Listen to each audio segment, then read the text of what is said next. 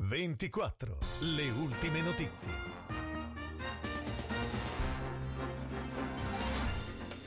Buona serata dalla redazione di Novara 24 in studio Nadia Carminati. Queste le notizie principali. Da lunedì 14 febbraio sarà possibile per i cittadini che hanno maturato 120 giorni dal completamento del ciclo vaccinale primario recarsi ad accesso diretto presso gli hub vaccinali del territorio per ricevere la terza dose o booster.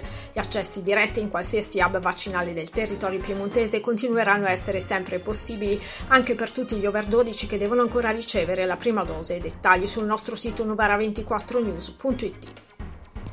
Sono scesi 82 ricoverati Covid di oggi alla Audi Novara, 5 in rianimazione, 13 in subintensiva, 25 nei reparti a media intensità, 9 in malattie infettive, 28 a Gagliate, 2 in ostetricia. Comunicato il decesso di un uomo, un paziente è stato dimesso, 2 trasferiti.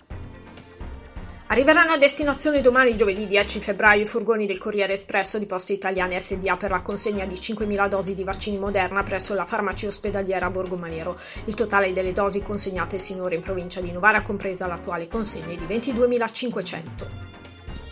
Sulla D8 diramazione Gallarate Gattico per consentire i lavori di ristrutturazione delle pensiline di stazione in orario notturno nelle tre notti consecutive di oggi, domani e venerdì con orario 21.05 sarà completamente chiusa la stazione di Sesto Calende Vergiate in entrata e in uscita.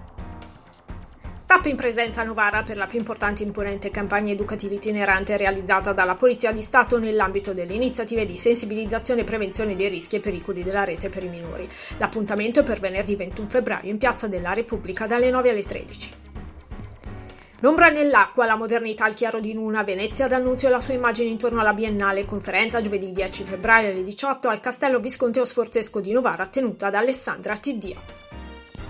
Il gruppo Amnesty International di Novara in collaborazione con Novo organizza per domenica 13 febbraio alle 16 presso Spazio 9 in Viale Ferrucci 2 a Novara la premiazione della seconda edizione del contest Art for Rights dedicata alla campagna Io lo chiedo Amnesty International Italia, sesso senza consenso e stupro. Per ora è tutto, appuntamento alla prossima edizione.